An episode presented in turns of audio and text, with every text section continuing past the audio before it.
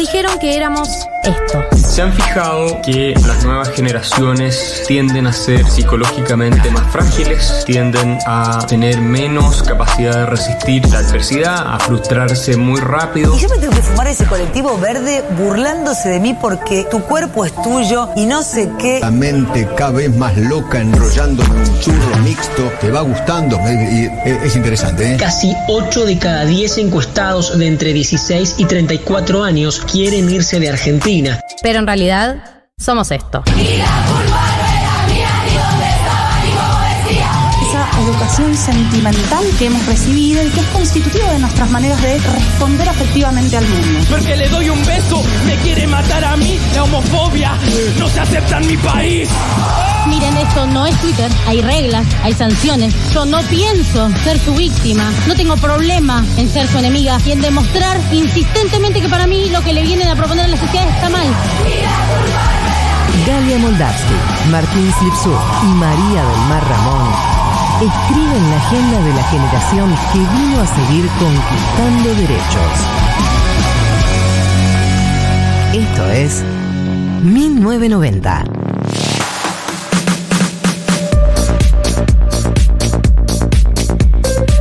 Buen sábado para todos, para todas. Bienvenidos a otra edición de 1990. ¿Cómo andan? ¿Cómo andamos? ¿Cómo nos andamos sintiendo? ¿Cómo andan esas energías? Arriba, arriba. Hola, hola, hola, buenos días. Bueno, voy a subir una story. Ahí, ¿Cómo viene este sabaduki? ¿Qué- ¿Para qué vas a subir? ¿Video Un video de foto? ustedes haciendo radio. Dale, hola, acá. ahí va. Hola. Ya, Uno, dos, tres. Hola, acá haciendo radio.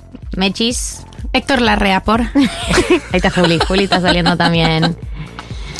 Eh, bueno, Nivel de cuestión- jóvenes que hacemos stories en vivo. Stories en Ya. vivo. Contenido para todas las plataformas, todas. Mami, sube algo, dame contenido. Sí, literalmente. Estoy para hacer otra apertura sobre el show de Bad Bunny, si les parece. Ahora Hoy- yo, yo hablo que fui el sábado pasado y no puedo hablar. ¡Es verdad! Eh, No, voy para ver un chiste, ¿vale? Yo ¿O no? igual.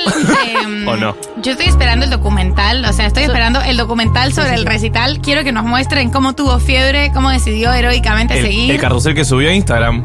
pero se ha de dicho muy. Sí, pero se ha dicho muy poco sobre el tema de, de su enfermedad. Como no entiendo, vamos Y a que- su enfermedad. Pará, él- y que no estuvo ha 15 dicho. días en Argentina. Un part-time, no sé qué dónde estuvo. Se Una, alquiló un una chica se ambiente lo en- encontró en el bondi. Sí, de eso, Eso ya es hablamos. Estamos verdad, refiriendo historias. Bueno, está Estamos bien, listo, refiriendo listo. contenidos. Vamos a cambiar de tema. Bienvenidos a 1990 del día de la fecha. Hay un tema de conversación que queremos traer, que queremos hablar, antes de contarles todo lo que se viene hoy en el programa. Programa. Eh, que- porque realmente tenemos más de una nota hoy, o sea, todo lo que es laburar.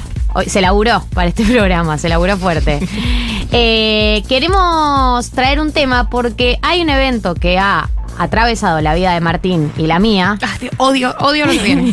Sí, sí, sí. Está a nada de irse. odio lo que viene, voy a abandonar el móvil. No abandones el móvil. Porque vos en nuestros corazones estuviste también ahí. En un pupitre. Y pudiste. Vos te sentabas medio al fondo. corte porque no me siento un poco bien. Me recetaba al fondo y después empecé a ver empecé a ver peor y entonces me sentí un poco más adelante. Pero igual no nos cruzábamos, éramos de divisiones distintas. Ah, no, ok. no fuiste a la secundaria en Argentina. Fuiste a la secundaria en Colombia. Tenés que aceptarlo en algún momento. ¿Podés Pero explicar? Porque no Martín y yo nombramos fuimos a todavía, la misma ok. secundaria. Hola, ¿cómo que están? es eh, Mucho gusto. la Escuela Superior de Comercio Carlos Pellegrini. Y ayer tuvimos la reunión de los 10 años de egresados. El nivel de vejez es total. 10 años de egresados de la secundaria. Algunas secundarias, no sé si todas, pero por lo menos la que, a la que fuimos nosotros, organiza estas reuniones. Sí, hay muchas que lo hacen. Sí, sí, sé que hay muchas, pero bueno, por ahí no todos tuvieron, todas, todes. Nosotros ayer tuvimos nuestra reunión de los 10 años de egresados, en donde vos vas a la secundaria con toda esta gente que no ves hace muchísimos años. Recorres toda la secundaria, hay un momento acto oficial donde pasan todas las divisiones al escenario, se sacan fotos. Una por una. Nombran una por una todas las divisiones, Todas son, las- no, son todas tres las personas turnos, que fueron. cinco divisiones por turno, son delirio. 15 divisiones en total. O sea, ¿cuántas personas son? Hubo- había como Ayer fue- 150 personas. Nombraron a todas las personas que fueron. Pero pará, no fueron, igual no fue tan tanta gente. Vos pensás que son Está cinco bien, divisiones pero, por turno, tres turnos son nombraron 15 150 divisiones. personas. ¿Cuántos son? Al ¿25 pedo. o 30 personas por Así curso? suban todos y sáquense una foto. Vein- 25 por 25, ¿cuánto es? Sí, 5 por 25. ¿Qué? ¿Qué? ¿25 por 25? ¿Por qué? 15 por 25. Ahí va. no sé, hacer cuenta, boludo. Soy Dale, economista, no soy una economía. calculadora. Igual, Ponele. ¿sabes cuánto da? Eh, 2250. 375, no, no ¿da? fueron todos esos. Hubo alrededor de, ponele un poco menos, 350 personas. No, 200 personas. 200 personas se, no, no, no, se Tengo el egresaron dato. del colegio. Ah, bueno. Esta nuestro conversación que estamos teniendo es insólita. Cargadito, cargadito. Sí, sí, sí, sí. La confusión es total. ¿Para ¿A qué fueron al colegio, no? ¿Para qué estudiaron? Para eso estudiaron Soy- tanto. soy perita ustedes. mercantil. o sea, el nivel de. Bueno, la cuestión es que había alrededor de 150 personas en lo que fue el reencuentro de 10 años de la secundaria. Había gente que te- estaba con muchas ganas de ir, había gente que no tenía nada de ganas de ir, Como nosotros. como nosotros. Yo la verdad que a priori no pensaba ir porque no, no me quedaba claro si lo que me iba a encontrar era algo agradable. No es que haya tenido una mala experiencia en la secundaria, para nada, pero es que... No tuve una mala experiencia. Ah. No, pero... No don't we all. ¿Cómo? ¿Se podía ser feliz? Pero no, no sabía qué iba a sentir, ¿no? Eh, y finalmente, como varios de mis amigos eh, iban, eh, dije, bueno, voy. Eh, y más sobre la hora, la hora, las dos horas previas, dije, ojo, opa, puede ser divertido, no sé qué, papá, papá. Decidí ir y cometí un error antes de ir. Perdón, mamá, si estás escuchando, pero fumé porro antes de ir. ¿Qué? ¿Cómo?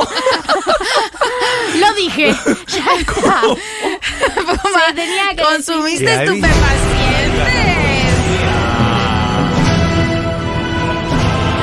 Sí, chicos, basta. Quiero salir del closet del porro. Fumé porro antes de ir. He fumado Te marihuana. voy a decir mamá. algo. Mientras fumaba sabía, no solo mientras fumaba, antes de fumar, durante el día que ya había pensado en fumar antes de ir, todo el tiempo que pensé en fumar antes de ir, dije, es obvio que no me va a pegar bien. Mala idea, che. Es obvio que no me va a pegar bien si fumo antes de ir al, al reencuentro de 10 años de egresados. Eh, y mientras fumaba decía, esta no está siendo una buena idea. Y, y dicho y hecho, llegué y me pegué el mal viaje de mi vida. Eh, yo no suelo tener malos viajes con el porro, pero eh, llegué. Yo la vi. Gali entró cuando estaba haciendo el acto, ya estaba adentro. Y vi la cara que puso de. ¿Qué es esto? Pusiste una Pintamos cara- toda la casa. Sí, así, sí, sí. de- ¿Qué es esto?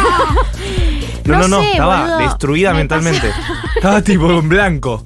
Estaba muy blanca. Me preocupé, Varias realmente. personas La fui me a buscar dijeron que después. estaba muy blanca, ¿Sí? se ve que me bajó la presión. Em, Qué mal, porque además eh, una espera llegar triunfadora al encuentro de la secundaria, sí, ¿no? Jazz Queen. Tipo. Jazz Queen total. no me sentí Eh, Jazz Queen para nada. Eh, de hecho, me sentí todo lo contrario a Jazz Queen. Me sentí como Bye Queen. Como que. A ver, voy a intentar poner en palabras lo que pasó y me gustaría que en el 1140 66 000 les que han tenido reuniones de 10 años, 20 años, 30 años, No, la los que se juntaron soles. Tipo, che, No, digo, reunámonos. los que tuvieron reencuentros. Sé, pero tal vez la edición dijo, che, juntémonos y Bueno, vale. quiero escuchar sus experiencias porque quiero saber si soy la única que le pasó esto que me pasó. Eh, y es lo siguiente. Me pasaron dos cosas. Por un lado, me dio mucha ansiedad, hashtag generación de cristal, me dio mucha ansiedad la cantidad de caras conocidas, pero intermediamente conocidas, como tener Ah, que saludar a tanta mm. gente que no puedes hacer de cuenta que no la conoces, o sea, tenés que saludarla. Y era mucha y todo el tiempo lleno de gente para saludar. Como que me estresó mucho la situación. No, y que no querés. Que no O querés sea, saludarla, pero estás en el reencuentro de la secundaria, o sea que es obvio que vos sabés que el otro fue y el otro sabe que vos fuiste y están en el reencuentro y pinta ser una persona copada en la vida y no ser una hostil. Y me dio mucha ansiedad ya desde el vamos la cantidad de gente que sabía que me llegué a la puerta, me crucé dos personas. Claro, total. No sé cómo eh, explicarte. Sí, no, pero es eh, gente que conoces, pero a la que no te volviste a cruzar de manera sistemática. Porque te- si te pasa una vez es un evento destacable, ¿no? Y que si te lo cruzas en la calle no la saludás. no la saludas, eh, claro. Rememorar un vínculo totalmente eh, congelado en el tiempo, pero después de, de muchos años. Pero es una sensación súper extraña. Inexistente, como que no eran amigues. No eran amigues, No, no, pero no, a la pero- vez por ahí te saludabas en esa época por un tema No de solo por ahí te saludabas, pasaste cinco años viéndote la jeta de mínima. O sea, hay una cosa de eso, hay, hay una cotidianidad que es, que, que es inescindible. Pasaste mucho tiempo mirándote y por ahí te prestó un lapicero, qué sé yo, es como sabías de, de esa persona. Eh, sí, tal Qué cual. raro, qué inorgánico, ¿no? Eh, es muy inorgánico y me pasó una segunda sensación, eh, que es la siguiente.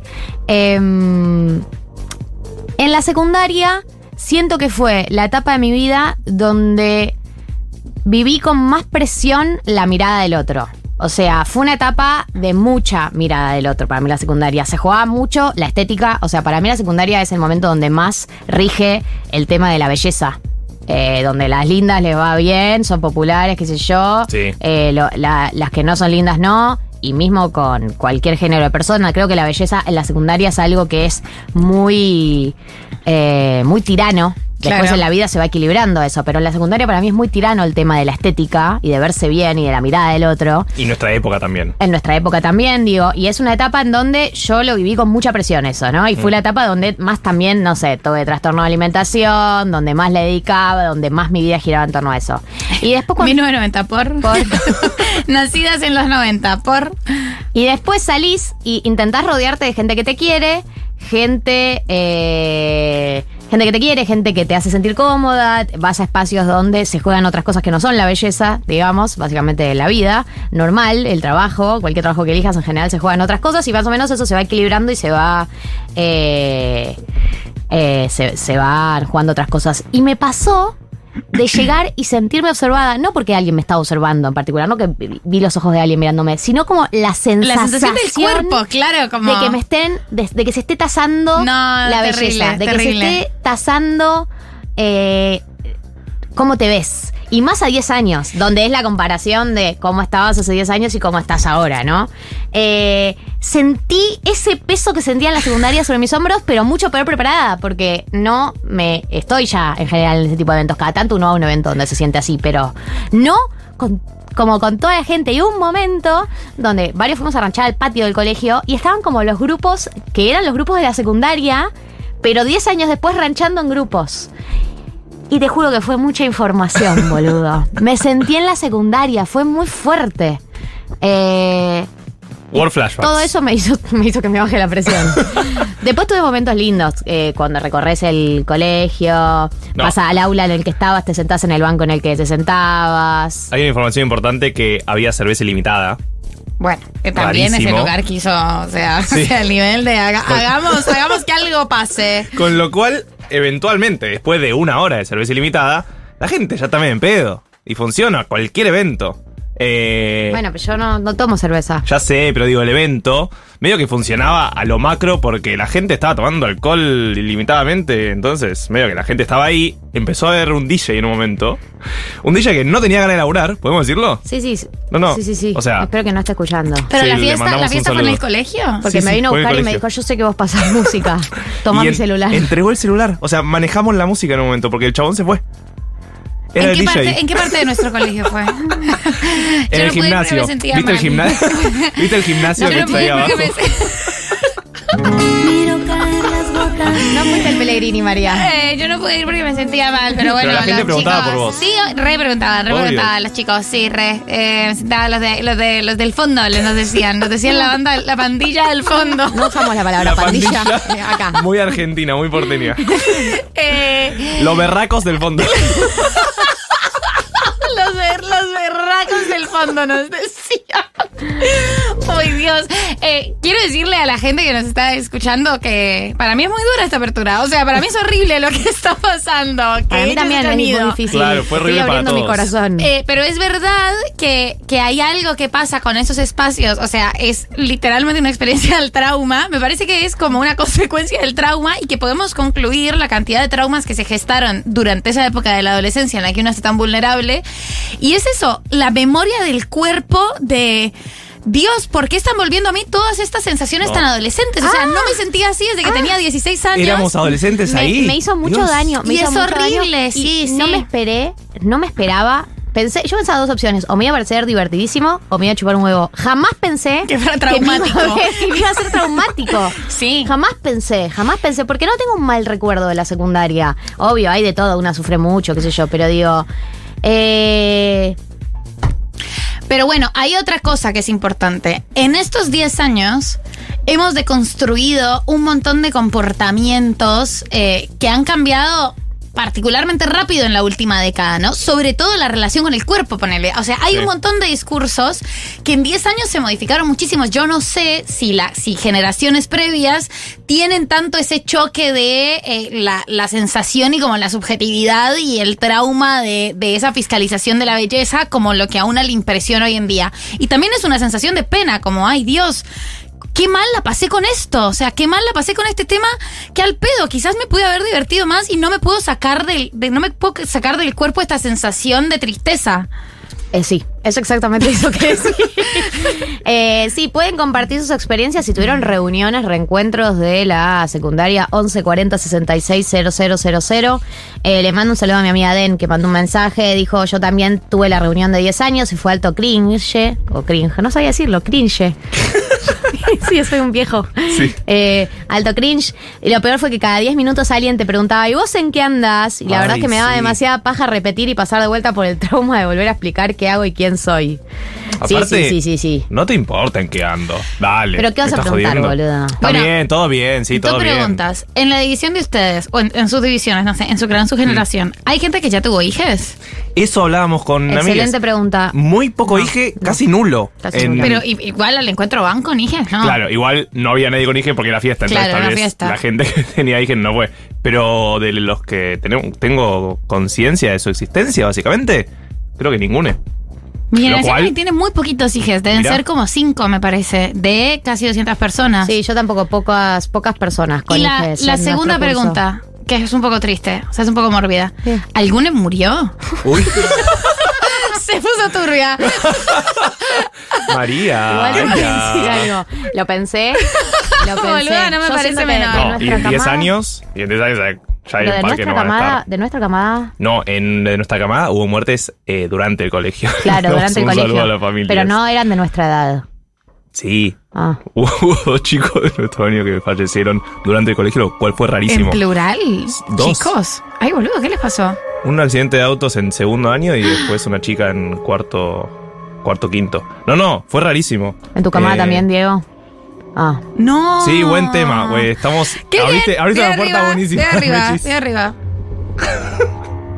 Diego está abriendo su corazón por el talkback. Eh, te abrazamos, Diego. Un abrazo de ahí. Eh, pero no, ningún.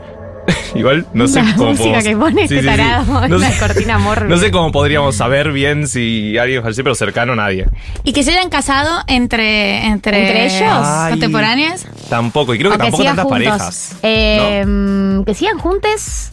Mm, yo creo que no. No. nadie, nadie. Tampoco había muchas parejas. No, no había parejas. ¿No sigue? ¿Ah, sigue? Ay, Ah. Juli tiene data, Juli tiene data. ¿Hay una pareja que sigue? Eh, Ay, no, para estamos al aire, después lo hablamos. Yo también tengo data. Basta, Eh, basta, está- María, no tenés la- data. No, de mi colegio se casaron hace poquito, de mi generación, eh, una pareja que estaba. Hay como tres parejas que se armaron cuando estaban en el colegio y que se casaron, que terminaron casándose. Yo obviamente no hablo con ninguno de esos hijos de putas, pero, pero, pero vi el Los casamiento. del fondo. Esa banda de- Eh, sí, sí, sí, sí, sí. Eh, acá dicen, hola, acá Cami, el año que viene se cumplen los 10 años de egresades. No pienso ir menos después de lo que contó Gali. Hashtag odio el secundario. Sí, a full. Pero, bra, quiero decir algo. Mi recomendación no es que no vayan. Igual si no quieren lo entiendo. Pero lo- mi recomendación es no fumen porro antes de ir. Principalmente es esa. A ver lo que Reducción de riesgos y daños. Sí. Me está haciendo mierda el relato de Galia. Me mato si tengo que juntarme de nuevo con mis compañeros de secundario. Hola chiques, a mí me pasó que terminé la secundaria y al toque le borré de todas las redes a la mayoría de esa gente random que conoces pero que no es tu amiga. Eh, entre esas una compañera de curso y a los tres años más o menos nos encontramos. Eh, y me pregunta enfrente de todo, ¿por qué me borraste Instagram? No. y nada, el año que viene cumplimos los 10 años y la verdad que si hay encuentro creo que no quiero ir. ¿Te puedo decir algo? El problema de tu compañera lo tiene ella, porque si vos la eliminás de redes, ¿quién hace la pregunta ¿por qué me eliminaste de redes? No eso es una pregunta que se hace en voz alta. Sí. ¿Por qué te hace esa pregunta? Dejate, que te deje en paz eliminarla de redes. El problema Sí, lo tiene tu compañera. Grupo, tipo, no sé, es un WhatsApp. Eh, hay un tema importante que es el concepto redes y reencuentro con gente de la secundaria, primaria, que es que yo siento que estos reencuentros fueron creados en la prehistoria ya, tipo edad media, ¿entendés? Cuando realmente pasaban 10 años y no sabías, no sabías de nada, pero de uno nadie. más o menos sabe, claro, Ah, por las tesis. redes. Y ahora no tiene sentido este reencuentro porque real, de todos ya más o menos sé cómo están, de tu qué curso, hacen. pero yo del resto de los cursos no tenía idea. Del resto también. Sí, ya teníamos Instagram cuando existía la secundaria y sigo un En montón. quinto año no teníamos Instagram. ¿No? Bueno, yo sigo un montón de gente que. No. Vida random que de repente veo en 2012 stories no tipo, ah, mira, Instagram. ya se separó. Bueno, esta persona random con la que nunca intercambié palabras acaba de separar de su novio de 5 años de relación. Ay, qué rico mando la vida de los otros, ¿no? Qué Sí. elixir es la vida ajena. La verdad. Qué cosa hermosa la vida de los otros. Intrusos en el espectáculo somos. Es espectacular. Hola, Same, con todas las sensaciones del reencuentro después de 10 años, de repente todos comportándose igual que en el secundario. Terminamos fumando un porrito en el patio del colegio, igual eso estuvo bueno. Sí, yo también fumé después porro en el patio del colegio, porque Ah, si ya estaba, ya había fumado, solo quedaba profundizar, digo, no puedo deshacer lo que ya hice. mm, voy a decir una cosa. voy a decir una cosa, no tiene que ver con nuestra promoción. Sí. Para mí es bastante obvio que ustedes son los más exitosos. que ustedes son los más exitosos de su generación. O sea, solo superados por quién. No, No, no, eh, está Alan Madanes. la tenía refichado. Galia me mandó ayer el Alan perfil de ese, me, me mandó ayer per- darle. me mandó ayer el perfil de ese muchacho y yo, Galia, por Dios, este- esta persona como Pero además te quiero decir algo. vos sos una persona relevante en la discusión Es pública. que yo no me sentía relevante, porque yo Caíste drogada también, digamos todo. O sea, tal vez era súper relevante y no te diste cuenta. No, no, yo no me sentí relevante porque sentí que se estaban poniendo en juego otras cosas. Obvio, pero porque a los 16 años no era relevante y vos volviste a esa edad. Eh, claro, tuve- yo era mi yo de los 16 años ahí, ¿entendés? Horrible, no no me quiero sentí ser mi relevante, no me sentí Nunca nada. más en la vida quiero ser mi yo de los 16 años. Yo no sé si ustedes se acuerdan, o sea, esta película quizás es un poquito más vieja porque le tenemos que decir algo al público. En realidad yo no fui al colegio con Galia Pardo. Soy un par de años mayor. Ah, por eso nada más no fuiste al colegio. Sí, es importante decirles Sos de otra camada. Eh, sí, fui- soy de otra. Pero yo no sé si, yo no la volví a ver esa película, pero hoy en día me parece que la película tiene una tesis como muy fantástica que es con la actriz de Phoebe, con, con la actriz que hace de Phoebe, y con otra, y ellas dos son súper amigas y son como súper locas, o sea, se están, te flashean un montón, fueron juntas del colegio, son como diseñadoras de moda, y tienen el reencuentro de la secundaria. Es una película de los noventas. Y obviamente están muy preocupadas porque la gente piensa que son exitosas y caen y dicen que ellas inventaron los post-its. y muy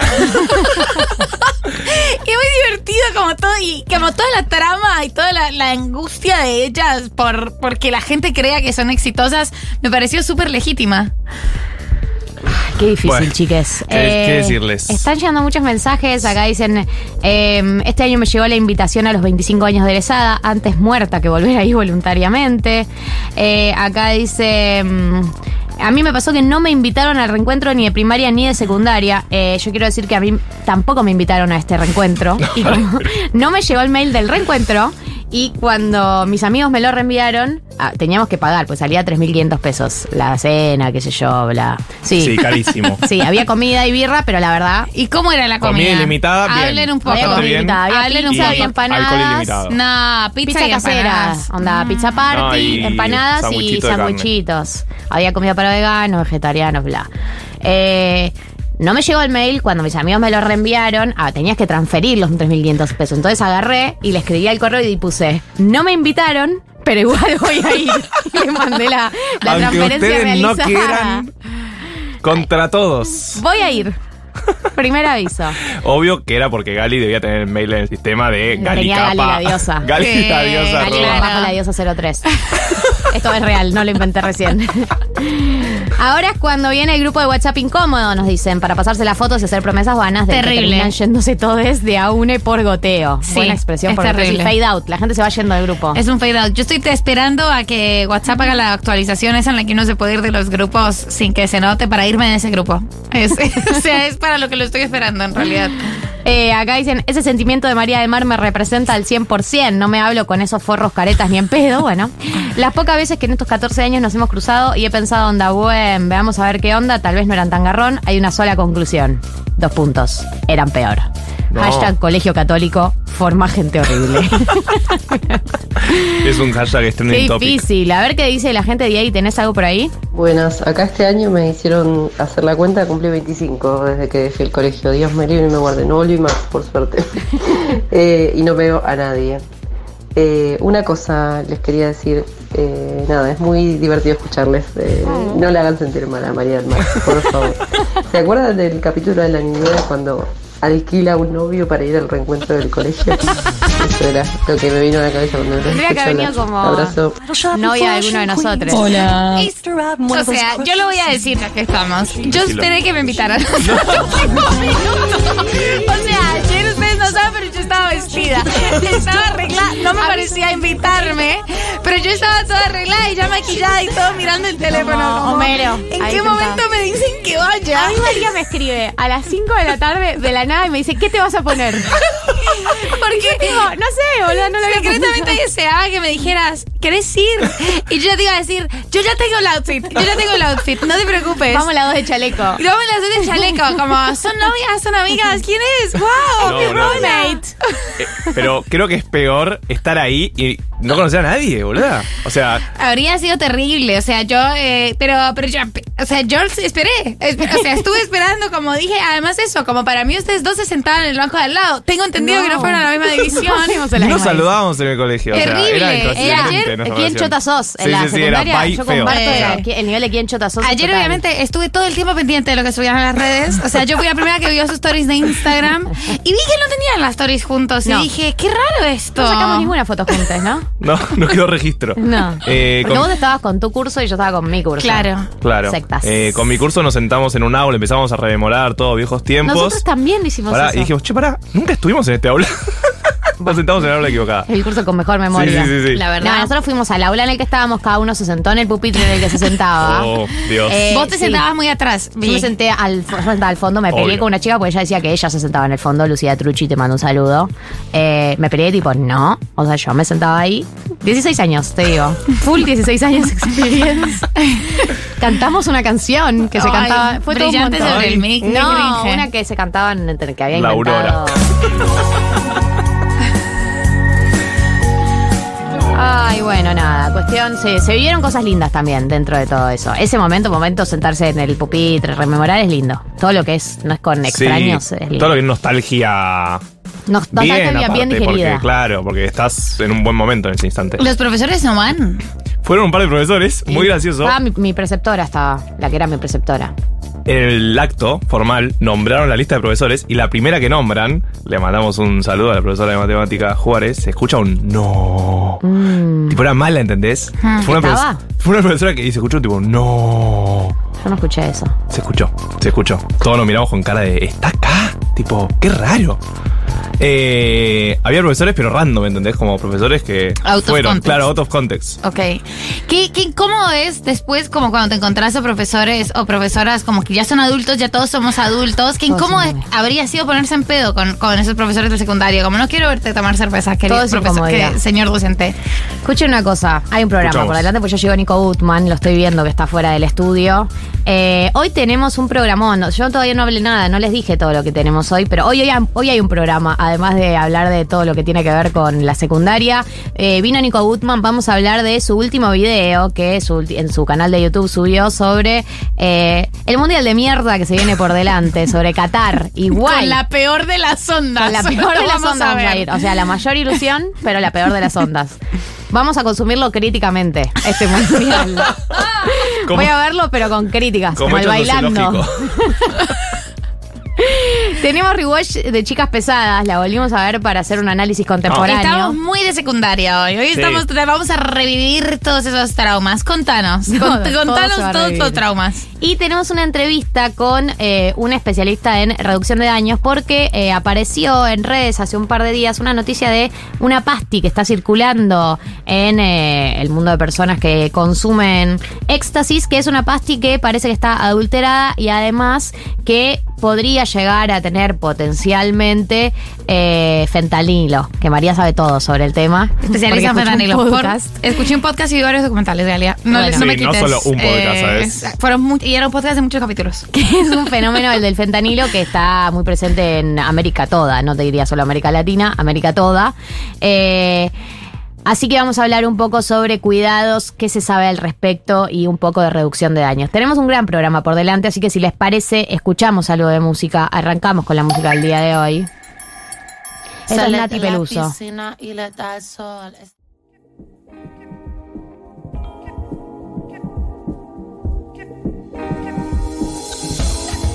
14.38 en la República Argentina y vamos a entrar en la primera entrevista del día de la fecha. Es un amigo, una persona que me cae 10 puntos. Seguro muchos y muchas y muchos de ustedes ya lo siguen, ya lo conocen y ya saben de qué se trata lo que hace, pero si no, se los vamos a presentar. Él es Nico Gutman. Bienvenido. ¿Qué tal? ¿Qué tal? ¿Cómo están? Me encantó el aplauso. Lo empezaste vos. Gracias Sí, por sí. conocerlo, la verdad. La verdad que lo empezaste y lo, lo sentí. eh, nada, me, me gustó mucho. ¿Cómo andan ustedes? Bien. Eh, Bueno. Es periodista. Eh, lo pueden haber escuchado, por ahí lo escucharon en Blue, por ahí lo escucharon en el podcast que hace con Tomás Quintín Palma, un integrante de esta radio, Podcast 220. Sí. Por ahí lo vieron en su canal de YouTube, por ahí lo vieron en País de Boludos. Eh, una persona que se ha adaptado a los tiempos de manera muy exitosa. Qué muy bueno que me digas esto, vale, gracias. ¿Viste? No, es algo no- que a mí también me gustaría que me lo digan alguna vez. Vos te adaptaste muy bien a los tiempos. No sé si me adapté también. Pero está Yo que tampoco siento, viste, tan Soy youtuber. nada. Es Te todo lo que se puede esto. aspirar. Eh, La entrevista al revés. Era al revés. Era él elogiando a Gali. No, eh, está bien. No, vos dale. sos más adaptado. Vos. Eh, no, soy youtuber y tu Soy canal de. YouTube está muy bueno. No soy youtuber en términos. eh, eh, Eh, sí. Coscu, Coscu. A mí lo que me cuesta con eso es como eh, ponerse la camiseta de las plataformas. Claro, bueno. Me da como siempre ¿No un tenés poco. la camiseta de la YouTube, acaso? Sí, Un poco sí. ah, pero si no, no- lo llamamos ahora. Pero transformar eso en tu identidad de alguna manera a mí me parece medio raro porque en realidad las plataformas están buenísimas y al mismo tiempo es una lucha permanente con las plataformas. Claro. Eh, o sea, no, no es que es una relación fácil y... Es tu y- tóxico, YouTube. Claro, es difícil. Y bueno, todo el tema de la monetización y todo eso, que hace que uno nunca pueda decir, che, yo soy esto. No sé cuánto claro. durar esto. O sea, ahora lo estoy haciendo acá, pero sí, ponele, ponele. No lo- es una planta permanente. Creo que no existe más. Sos un freelancer. No. Claro. Ese- Sos se- un autónomo. soy, soy un autónomo, sí, soy un emprendedor. Y eso les quería contar hoy. Y eso le El mundo del Este nuevo emprendedorismo. token. Bueno, eh, para quienes no lo siguen, a Nico Gutman, que realmente yo creo que debe haber una audiencia, una parte muy grande de la audiencia que lo conoce, Sí. pueden buscarlo en YouTube como Nico Gutman en todas sus redes. Hace en general, a mí me gusta mucho lo que está haciendo, que es elige algún tema, algún aspecto eh, de algún tema de agenda que le interesa, pero en general tampoco es de agenda, es como medio lateral o Sí. algún enfoque que te interesa de algún tema y lo profundizás en un video. Es una categoría de videos de YouTube que tiene que ver con los videos más de análisis o de investigación, qué sé yo, pero Sí. eh, para los que estamos aliados en, en una cierta línea ideológica por ahí, no es tan común en YouTube es eh, esa perspectiva. Hay mucho youtuber de derecha, Sí. mucho youtuber terraplanista, mucho youtuber todo eso. No hay tanto para mí de actualidad, no hay tanta persona, no te quiero definir como youtuber, perdón, pero no hay tanta persona Está haciendo bien igual, ¿eh? videos eh, de línea progre, no sé si progre, pero como con la que uno podría coincidir, ¿no? Un poco más eh, apegada a los derechos humanos, ese tipo de cosas que ya pasaron de moda, pero Sí. que a nosotros nos gustan. Hay algo de que, eh, sí, me- a ver, nosotros hicimos en un momento algo colectivo durante la pandemia que fue País de Boludos, que seguramente mucha gente habrá escuchado de eso, se habrá cruzado con algún video. Y ahí encontramos un poco un tono de algo que nos parecía que no estaba apareciendo tanto en YouTube, que era esto. Temas eh, que por ahí estaban abordados en general en YouTube con una lógica que no era la nuestra, nosotros no sentíamos que eran como eh, cosas que podíamos mirar y, que nos podían copar. Y dijimos, bueno, vamos a hacer nosotros un poco eh, esos formatos, pero desde nuestro punto de vista. Y en realidad creo que la diferencia, o, o si yo tuviese que pensar por qué funcionan o funcionaron, creo que es porque realmente tienen mucho laburo. O sea, tienen un, eh, un trabajo de guion. Históricamente, viste, es como que le dedicamos mucho tiempo al guion, repasamos, chequeamos datos, después vemos los chistes, vemos el chiste también, después eh, analizamos a qué título va a tener, qué, eh, qué portada va a tener. O sea, lo tratamos como un, como, qué sé yo, muchos también yo, yo laburé mucho tiempo en medios y la verdad es que eh, me daba la sensación de que en redes, por esta cuestión de estar atomizados, uno no podía ponerle el trabajo de producción que necesitaba para llegar al producto que después querías, querías ver. Y lo que hicimos fue eso, armar redes y laburar con gente grupalmente para intentar llegar a algo que digas, bueno, este video por lo menos está bueno para nosotros. Después, no sé eh, qué pasará si lo sacamos, pero eh, llegar a un punto de producción de meterle laburo, ¿no? Que Eso Y a- me ahora, parece. todo eso que hacías en grupo de País de Boludos lo haces solo para tus videos. Ahora lo estoy haciendo con Dan Caracuel, que es la editora del, del canal, que la verdad que es, eh, digamos, es imposible armar cualquier tipo de lógica de producción de videos si no lo hacemos grupalmente. Ella es aparte mega talentosa, pero eh, creo que es un poco el desafío de la época, ¿no? Cómo salimos de esa atomización que es la un poco hacia donde nos dispara la época, pero también las redes sociales, ¿no? Esto de estar en nuestras casas con nuestros teléfonos y qué sé yo, y luces. Y, y yo la verdad eh, tuve un momento que me, me- me deprimí con eso, porque dije, uy, claro. estoy solo y, y empecé a hablar con otra gente que estaba haciendo lo mismo y me di cuenta que había otra gente que, que estaba en, en esa, esa sensación como de estar enajenado y, y un poco como desconectado. Sí, ¿no? es que es solitaria la, la producción Sí. por tu cuenta. Es solitaria, por Por eso más que lo hagas en grupo, digo. Sí. Hay algo de. Sí. Hay algo solitario. Y hay poco de experiencias compartidas. Hay muchas situaciones comunes que te das cuenta hablando con gente que de repente todos tenemos los mismos problemas de cómo renovar la motivación, cómo conseguir plata, cómo eh, discutir con una plataforma cuando la plataforma te desmonetiza el video. Un montón de situaciones comunes que de repente uno las vive eh, aislado como si no estuviese pasándole a nadie más. Que es... eh, bueno, eh, es una parte, me parece, de después lo, lo que se ven en el laburo de, de las redes, ¿no? Te encontrás con gente que lo está haciendo en estas condiciones. Condiciones eh, que son... precarizadas, a veces. Sí, sí, principalmente para lo periodístico, ¿no? Eh, voy a leerles algunos de los títulos de los videos que tiene Nico en, en su canal para que se den una idea. Me gusta porque están bien pensados los títulos. Sí, sí, Gracias, sí. Gal. Es mucho SEO, digamos. Hay mucho de eso, sí. El último, que es uno de los motivos por los que lo trajimos hoy, es por qué Qatar 2022 es el mundial más criticado, qué hay detrás de la extrema derecha, así funciona el modelo chino, entre paréntesis, realmente, cómo la justicia le robó las elecciones a Lula, gas en vaca muerta, la esperanza argentina, recesión mundial, el peligro para Latinoamérica, libertarios, quién los banca. Eh, ese lo decías, pero entonces, que era el for- el- la sección costeña sin País de Boludo y que Sí. después País de Boludos y que después te lo llevaste. Sí. Un video que te- además te generó un- Muchos conflictos. Muchos conflictos. Sí, sí, tuve una época larga de, de no poder. eh, bueno, tres o cuatro días muy intensos de amenazas, eh, puteadas, pero que no podía eh, mirar el, Qué teléfono. lindo, ¿no? Sí, fue una época muy Por el video de quién banca a los libertarios. Sí, es un video que, eh, para quien no, no lo haya visto, que la mayoría seguro, es básicamente lo que contamos eh, son todas esas fundaciones que son aparentemente, eh, qué sé yo, inorgánicas y en realidad todas están conectadas entre sí. Van a ver que hay un montón de videos. ah, me, me pasó eso, veía videos de YouTube que veía charlas de, o libros de presentaciones y todas eran bancadas por fundaciones que se llamaban parecido. Libertad y no sé qué, Amigos de la Libertad, el Club de los Amigos de la Libertad del no sé qué, pero era todo lo mismo. Decías, ¿qué es esto? ¿De dónde viene? Por eso todos amigos, claro. ¿Quiénes son? Por, por qué son tan amigos? Y, y resulta que, bueno, tenía como toda una, una matriz común de, de financiamiento que se enojaron mucho en ese momento porque... Porque sí. no les gusta cuando hablan de ellos en general. No. A nadie, pero los libertarios tienen, Sí. me parece, muy afinado el troleo de redes y amenazas. Sí, ellos lo que hicieron fue eh, como, no sé cómo se llama esta falacia, pero es como empezaron a discutir con cosas que yo no había dicho Claro. en el video, que creo que se llama de hombre de paja. O sea, como construís un argumento falso y discutís contra ese argumento como si yo hubiese dicho. Entonces ya la discusión era ridícula, pues me ponían a debatir con cosas que ni siquiera habíamos dicho y las cosas que sí habíamos dicho no las mencionaban. Claro. Eh, sí, pero igual, y me parece Eso que pasa. independientemente. ta- o sea, ellos son especialistas. Digo, la, la lógica de las redes es especialista en debatir sobre fake Sí, news en sí. general. Como que cuántas veces uno ve debates reales, tipo argumentos de, de un lado, debaten con argumentos del otro. En general, todos están medio tirándose con, Sí. Con algo de eso. Y también no te pasa que es difícil decidir cuándo contestar y cuándo no. O sea, es obvio que vos querés eh, generar comunidad y generar interacciones con la gente, pero hay gente que claramente no busca eso. No, No no, es en realidad lo, lo que, lo que me pasó es que me di cuenta que medio que discutimos en burbujas. Entonces yo lo que hacía era discutir, era, les devolví un mensaje en privado y hablábamos en privado y yo le decía, pero che, estás diciendo algo que yo no dije en el video, están discutiendo con algo que no...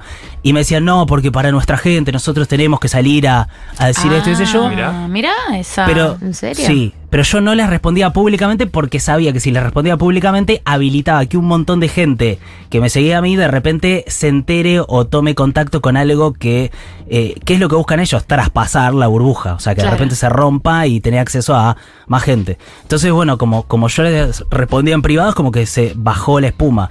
Pero también la sensación de darse cuenta cómo hay burbujas muy intensas dentro de las cuales puede estar pasando algo, como que ellos me ponían, no sé, posteos en las cuentas eh, como que decían vayan a putear a tal a Nico Goodman que nos hizo este video difamatorio qué sé yo y yo tenía cientos de miles de mensajes pero hablaba por ahí con cualquiera de ustedes y ustedes no lo veían y no existía No, claro, total. Claro. Ni estábamos enterados por ahí. No, eso es mu- eso fue como Es muy dije, ah. Y tu vida era un día de mierda, pero. de mierda, A de otro mierda. nivel. O Eh, sea, sí, una sí. semana. Me llamaban a la noche, Ah, to- ¿en o sea, me intentaban cambiar las contraseñas de todo No. y, te- y llegaban a hacer y yo tenía que estar todo el tiempo diciéndole a Google no lo hagas, qué sé yo, mandame este código y te digo qué sé yo, viste como todo. El hostigamiento. No, no, y eso duró tres días hasta que pasó otra cosa y fue como el ojo de Sauron que, se, que se movió para otro lado. Me acuerdo que pasó una manifestación que había un, un, eh, un periodista, Ezequiel Guasora, no sé si lo conocen de YouTube, que siempre va a cubrir esas marchas y básicamente le, como una cosa histórica de, que- de que- de que lo cagan a trompadas, básicamente. La- Las Buenísimo. movilizaciones de derecha. Bueno, y ese Ah, es como sí. un contenido. Bien. Entonces, cuando pasó eso, fue. Todo se movió ahí. Y fue muy extraño, más que nada, ver cómo, fu- cómo era el mecanismo de funcionamiento de ellos y también de las redes sociales, porque uno está en una burbuja. No, pero igual. El tema es cuál. Más allá de brujas, si te están llamando a la noche, si te están queriendo cambiar las contraseñas, o sea, es una situación de hostigamiento. Sí, eso fue. Sí, pero, pero bueno, eso también, viste, es como que lo, lo vivís medio en silencio. Es como. Sí, sí, vos como. Ah, bueno, está pasando esto. Sí, Bueno. pero también pasa que ellos, como decís, giran y van al otro, pero Sí. vos te quedás como sentado, ¿no? En el, en Posición el comedor. fetal. En posición fetal, como- Sí, llorando Sí, posición fetal. Es que en un momento también pasó eso. O sea, por ejemplo, me habrán llegado miles de mensajes al punto que yo no podía eh, abrir el celular, pero en la calle nunca nadie me dijo nada. Obvio. Ni una sola palabra. Sí, tu familia tampoco vio nada. Nadie vio no nada. Entonces Como- eh, fue una experiencia rara en ese sentido, porque es como Sí. público, pero no, pero privado. Entonces, bueno. eh, pero sí creo que también hay como un efecto aleccionador Totalmente. de, de, de qué cosas se puede hablar, de, de quiénes. En, eh, Totalmente, y- sí, y- sí. Y la respuesta fue como eso, muy, muy violenta, no fue. Eh, Es terrible. Lo veía el otro día en el, el video ese que se, que se viralizó del curso ese que daban para manejo en redes, que hablaban de decirle Ofelia, no me Sí. acuerdo cómo, pero Sí. que decían, "Se- usamos este término, sí, usémoslo, porque Claro. está como aceptado en las redes y como una, una, eh, la- el curso era sobre como cómo hostigar en redes sociales a un enemigo público, como Sí. una locura realmente, pero bueno, Sí, sí, el mundo en el que vivimos. Hablando del mundo en el que vivimos, A ver, atando cabos. Señora de radio. Por La rea. ¿cómo maneja los tiempos? Soy ¿no? Héctor. Increíble. Transiciones. sí. distribuyo la palabra. Eh, Nico Gutman, que es la persona que está hoy con nosotros, el último video que publicaste, que también fue el, el disparador que teníamos ganas de invitarte a hablar, es que publicaste un video sobre eh, por qué este mundial de Qatar es el, el más criticado. Y que es una conversación que obviamente todos la tuvimos de una manera u otra, porque sabemos algo, alguna información tenemos de por qué carajo este mundial se está haciendo en Qatar. Sí. Eh, pero que bueno, entre lo que es el éxtasis eh, mundialista de tener una selección que promete y todo lo que es el mundial para la Argentina cada cuatro años, bueno, es una conversación incómoda, pero me, a mí me gustó mucho el video, me parece que reúne bien muchas de las cosas que yo la verdad que había escuchado de oído, pero no, no conocía en profundidad y me gustaría que cuentes, si tenés ganas, un poco lo que más te sorprendió a vos cuando empezaste a hurgar sobre el tema ¿Por qué carajo hay un mundial que se hace en Qatar? Sí, es- bueno, o sea, como que lo primero fue, eh, bueno, ¿por qué no? Yo tengo esta sensación como de culpa, de decir, bueno, no se puede disfrutar de nada y acá estoy haciendo un contenido sobre algo que, que va a Sobre no arruinar. disfruten el mundial. Claro, claro, claro. Que es medio que uno que tiene que ponerse como en esa posición medio de, de- como, de como de Grinch en, en todo.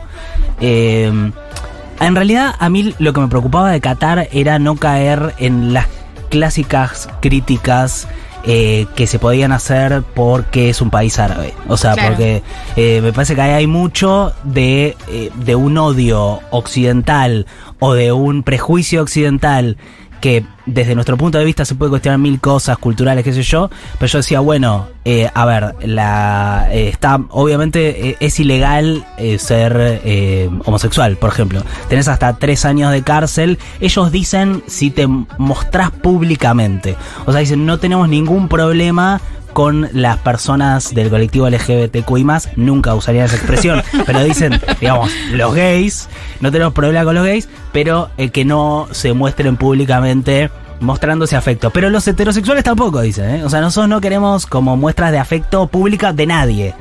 esa es como su manera de dibujarla, pero sí es verdad que tenés hasta tres años de, de cárcel por, por ese de- delito, es un delito tipificado.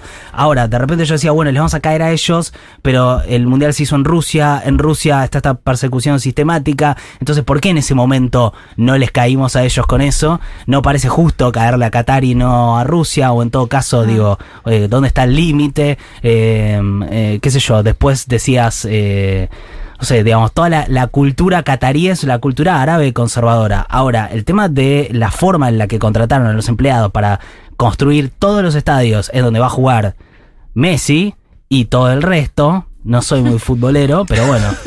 Todos esos Messi jugadores. y nosotros, eh, Messi y esos Los otros escalones. señores. los escalones. Pero, digo, o sea, están hechos con personas que fueron esclavizadas. Y, y, digamos, no fueron esclavizadas de una manera, eh, digamos, puntual, sino que tiene que ver con un sistema de, de, de laburo que estaba muy instalado en el Golfo Pérsico y que tiene que ver con un momento también en donde tenés grandes olas de migrantes en todo el mundo intentando ir a los pocos lugares que sepa, o sea, uno pensaría que puede conseguir mejor vida y de repente eh, en esos países está esta ola de resistencia y de odio a los inmigrantes, como si no fuese toda una dinámica que tiene que ver una cosa con la otra, ¿no? Pero te encontrás con todo eso en Qatar y como de repente el mundial es algo que convalida o es medio como, bueno, es así, digamos, eh, usaron esclavos, bueno, personas esclavizadas, qué sé yo, y juguemos ahora. Entonces, después la parte que yo no puedo resolver de todo eso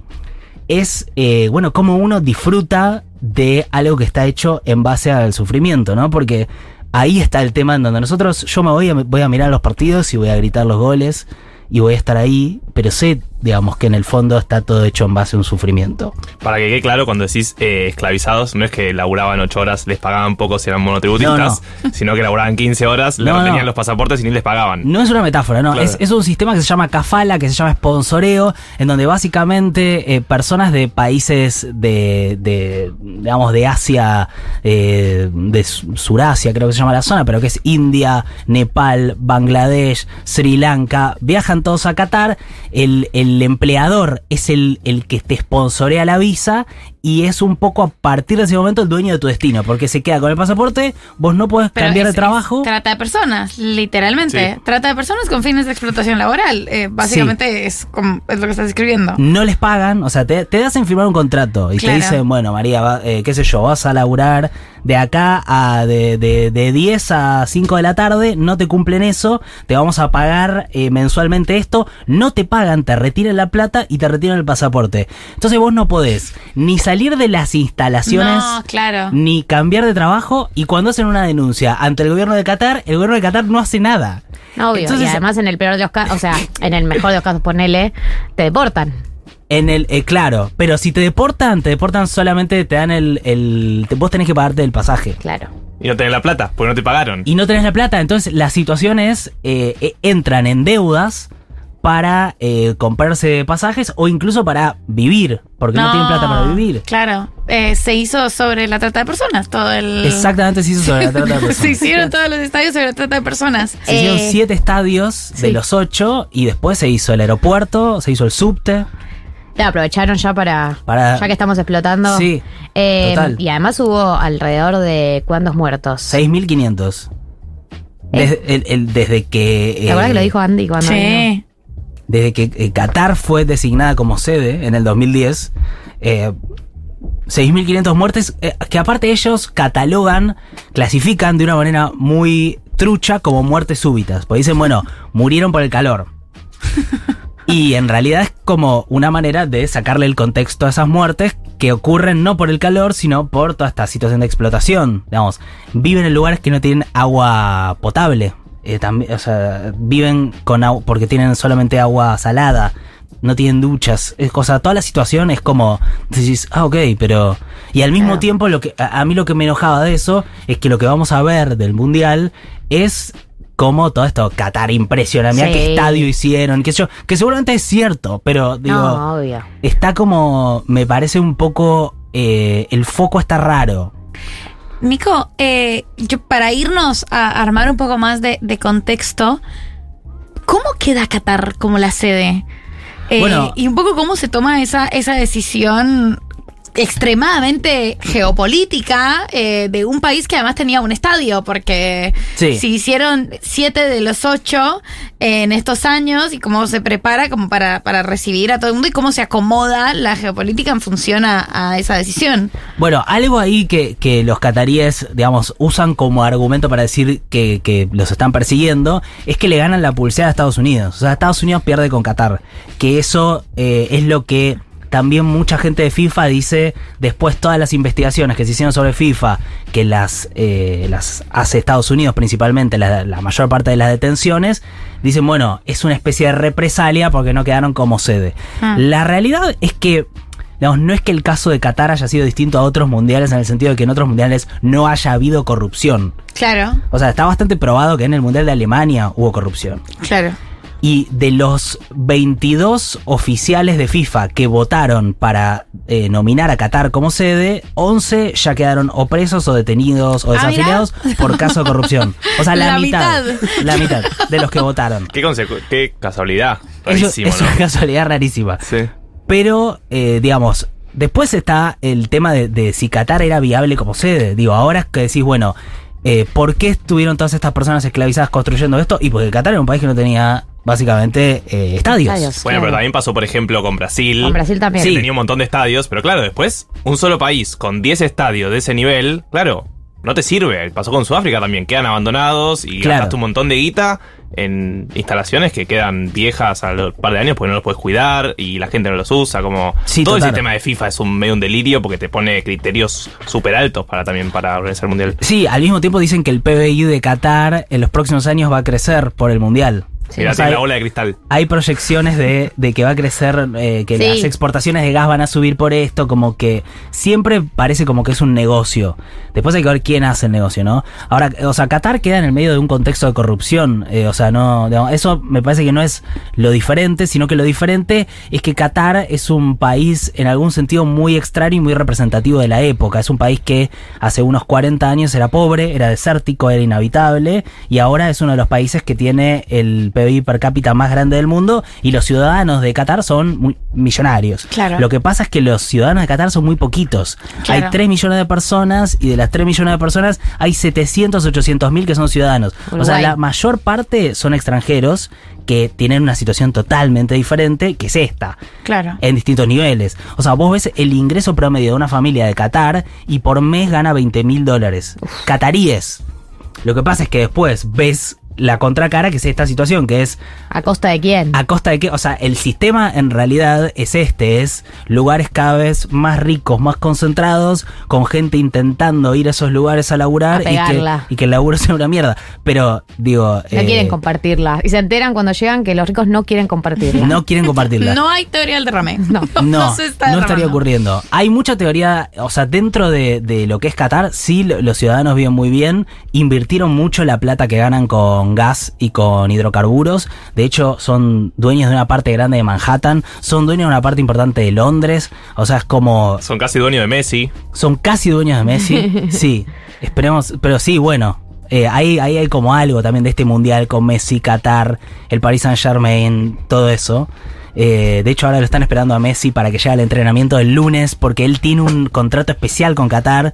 Eh, como. Sí, lo venden en redes, creo, hay algo ahí también. sí, sí. O sea, todo lo que está alrededor de este mundial es bastante trucho y raro. Sí, sí, Eh, sí, el- sí, sí. eh, Yo creo que la pregunta es cómo lo vamos a vivir, ¿no? Yo pensaba eh, como que uno tiene que habitar contradicciones. Yo pensaba eso. Eso te iba a preguntar. Que eso, que vos llegas como medio a esa conclusión, la de habitar contradicciones, pero que es un concepto que todos, es verdad que habitamos, valga la redundancia, pero que tampoco es un, o sea, no nos da un modus operandi de cómo comportarnos frente a esto. No. Es, vamos a estar ahí, vamos a vivirla. Si a Argentina le empieza a ir bien en los partidos, vamos a subirnos, porque hay un sentimiento nacional de querer ganar algo, al- de querer ser felices por algo. Sí. Y conoce cuánto de la contradicción uno habita cuando, una vez que está subido, ¿no? A, a la A ver. euforia mundialista. No, no sé. Usted, a ver, digamos, ¿sabés que los estadios No los tengo yo hicieron la solución. personas esclavizadas? ¿Qué, No van tengo. ¿Qué onda? ¿Lo van a Es que disfrutar? para ¿Lo van a...? a mí pasa algo que Lo voy a ver, pero enojada. todo el sistema Claro. capitalista está basado en eso también, constantemente. Hablemos de Lo- explotación. No, real, nuestra ropa. La Sí. ropa que usamos Sí. Eh, y las marcas que usamos, eh, las grandes marcas, no quiero Sí. nombrar ninguna porque después me hacen denuncias, ¿viste? Como, como es esto. No, real, como todas las la marcas de ropa que usamos están basadas en trabajo esclavo o trabajo esclavo, no sé, pero gente que le pagan un dólar por día, como... sí. O trata, o eh, mucho inmigrante también. entonces es obvio que es una contradicción constante vivir en este sistema e intentar ser feliz en él. Eh, Sí, pero eso- es un poco el meme de un país que le pide más a un futbolista que a un político está destinado a ganar la Copa América, vamos a Argentina. Yo me siento un poco así. Es tristísimo, pero está muy bien resumido. Sí, sí, yo creo que. Vamos a Argentina, termina. Y creo que eso. ¿A, a vos por, por qué te pasa ponerle con eso? ¿Vas a disfrutar del mundial? Totalmente subida la escaloneta, estoy.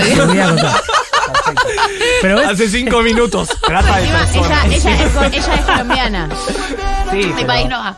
Eh, Ah, bueno, pero hinchás por Mi país no va y por eso lo voy a poder ver eh, con un espíritu más crítico. por eso voy a poder verlo con. No.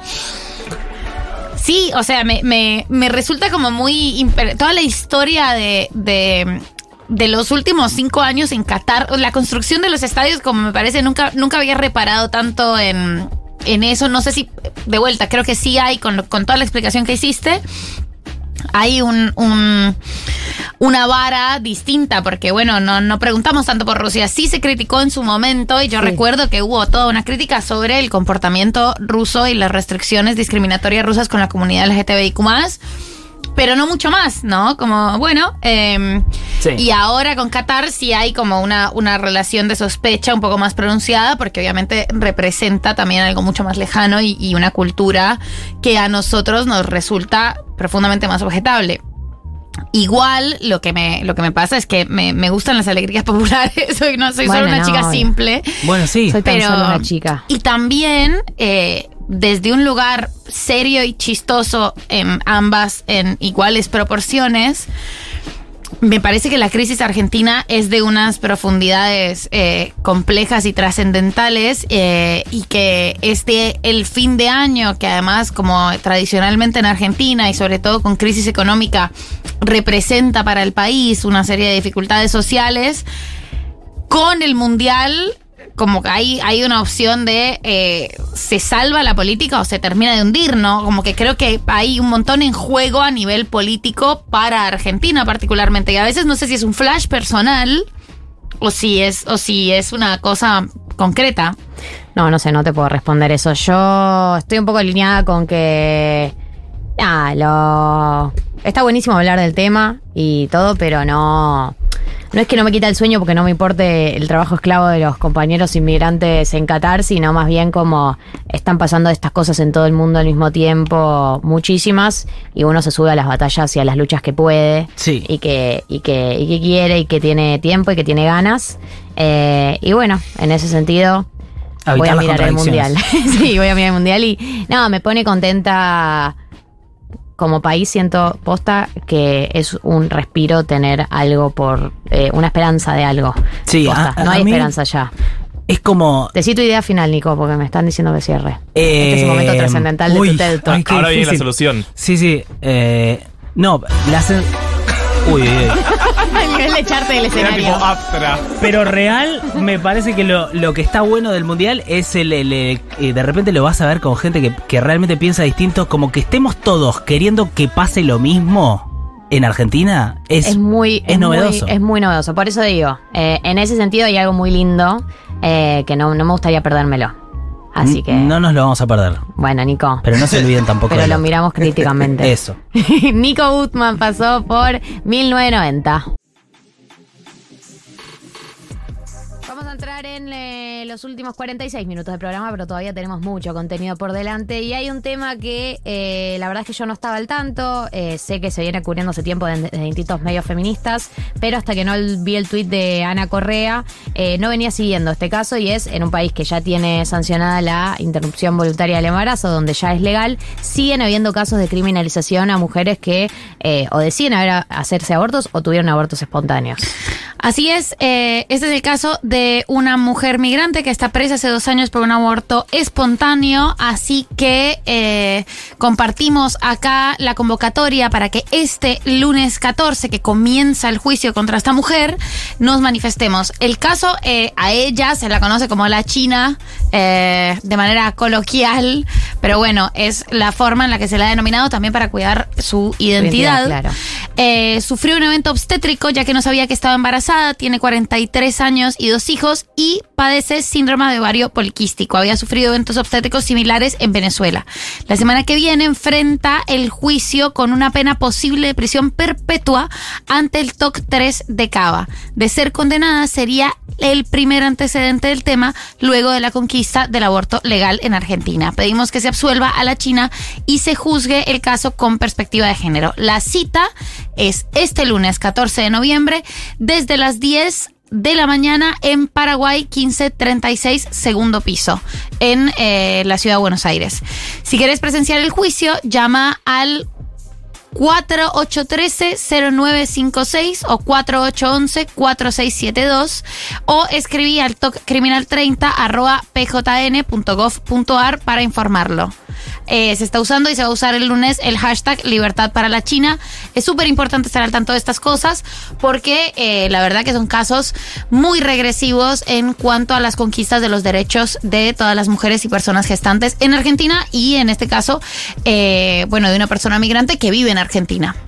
Gracias, Mechis, y eh, extendemos la convocatoria a todo el resto de la audiencia. La generación que puso en silencio el celular. 1990.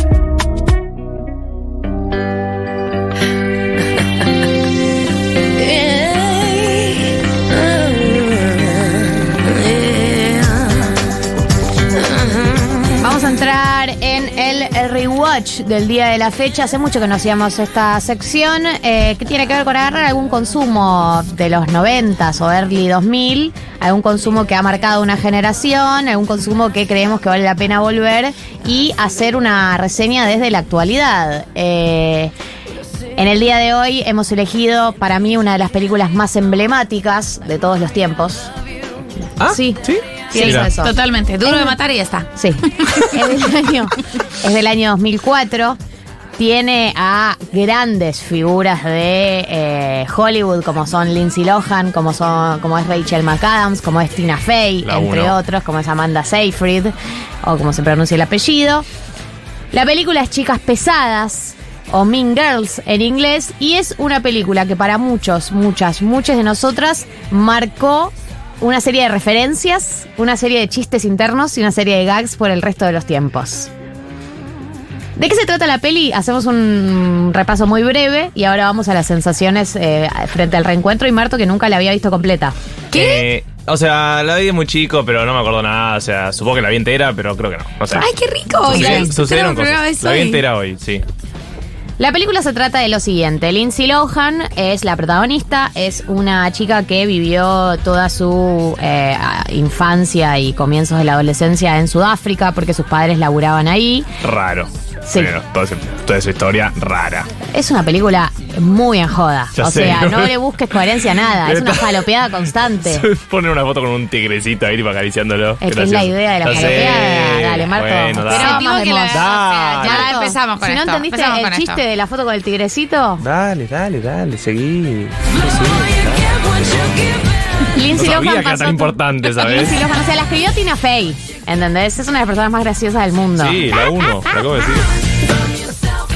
Lindsay Lohan pasó toda su infancia en Sudáfrica porque sus padres laburaban ahí y estudió en su casa toda su infancia. Arranca la secundaria, llega, se va a Estados Unidos con los padres que se mudan de nuevo a Estados Unidos y la mandan a una secundaria, típica secundaria yankee con dinámicas de secundaria yankee, grupos que muy segmentados, eh, personas populares y personas fracasadas, personas que cogen más y personas que cogen menos, gente que cotiza más, gente de... La típica secundaria yankee que viste en todas las películas de la secundaria yankee.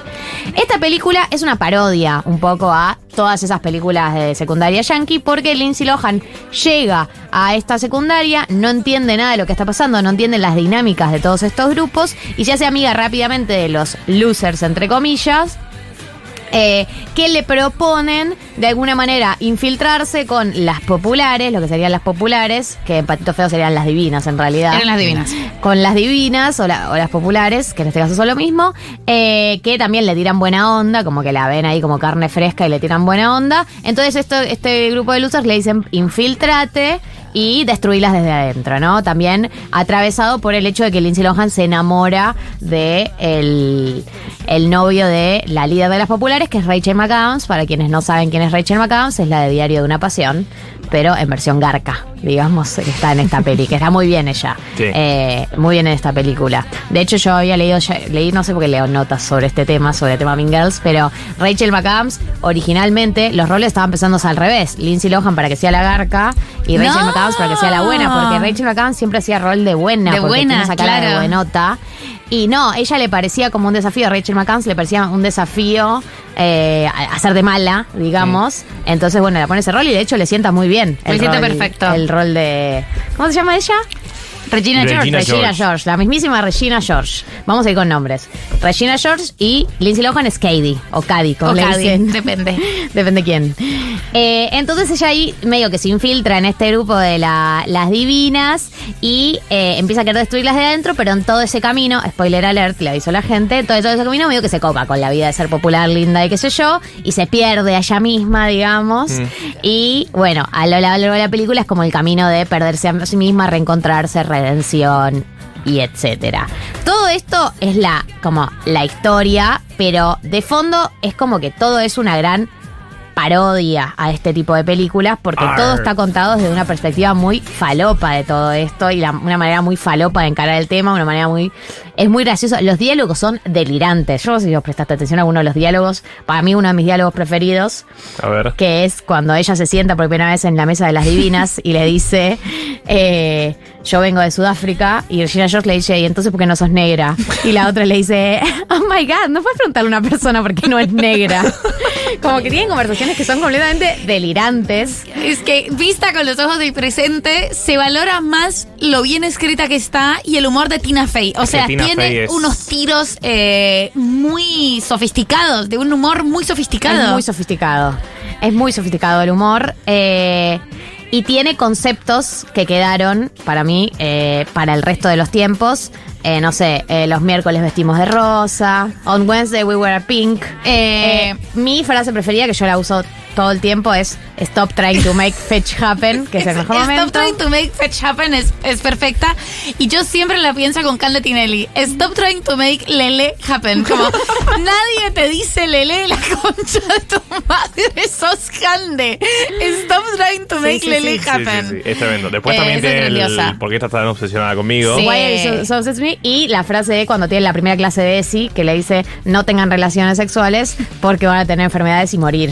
Que le dice el profesor en, ese- en la primera clase. Eh, Marto, quiero saber, antes de meterme en eh, el análisis Sí. de esta gran película, ¿qué sensaciones tuviste vos? A ver, eh, me declaro desde ya eh, fan indiscutido, no sé, por siempre de Tina Fey. Y de Amy Poehler, que también está en la película y vieron que son medio pareja creativa, como que están siempre juntas. Grandiosas. Eh, a ellas dos yo las amo. La verdad, eh, siento que es una película que tendría que haber visto a los 15 años y me hubiera significado algo.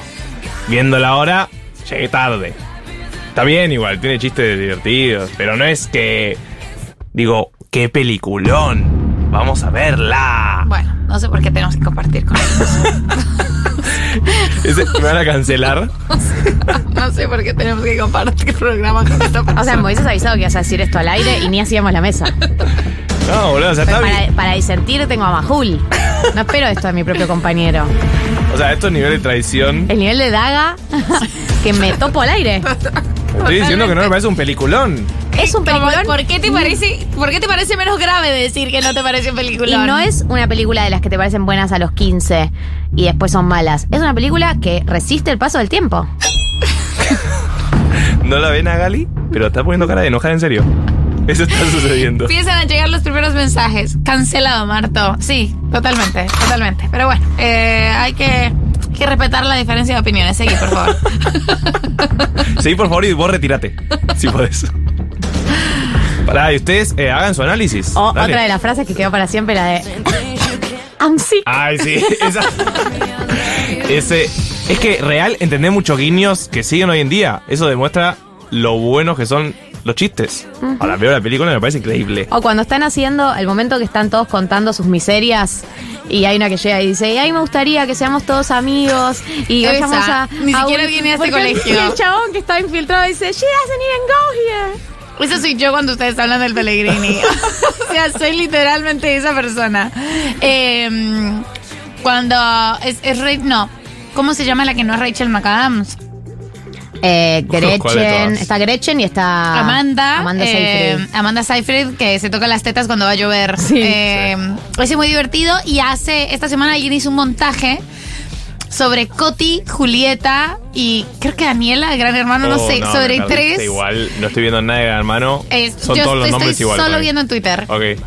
Y la- hacía el montaje sobre estas tres, eh, comparándolas con Regina George eh, Y las otras dos amigas. y las otras dos amigas. Y está muy bien el montaje, era muy divertido. Acá Marto te dicen, you can't sit with us.